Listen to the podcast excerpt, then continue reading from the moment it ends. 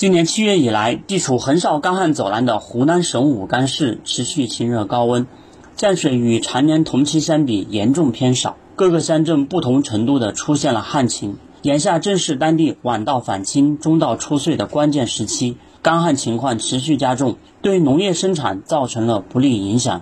为有效缓解当前旱情，武冈市气象局组织人工增雨作业人员。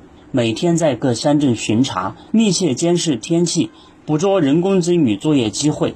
截至目前，武冈市气象局已组织了四次人工增雨作业，一定程度上缓解了当地的旱情。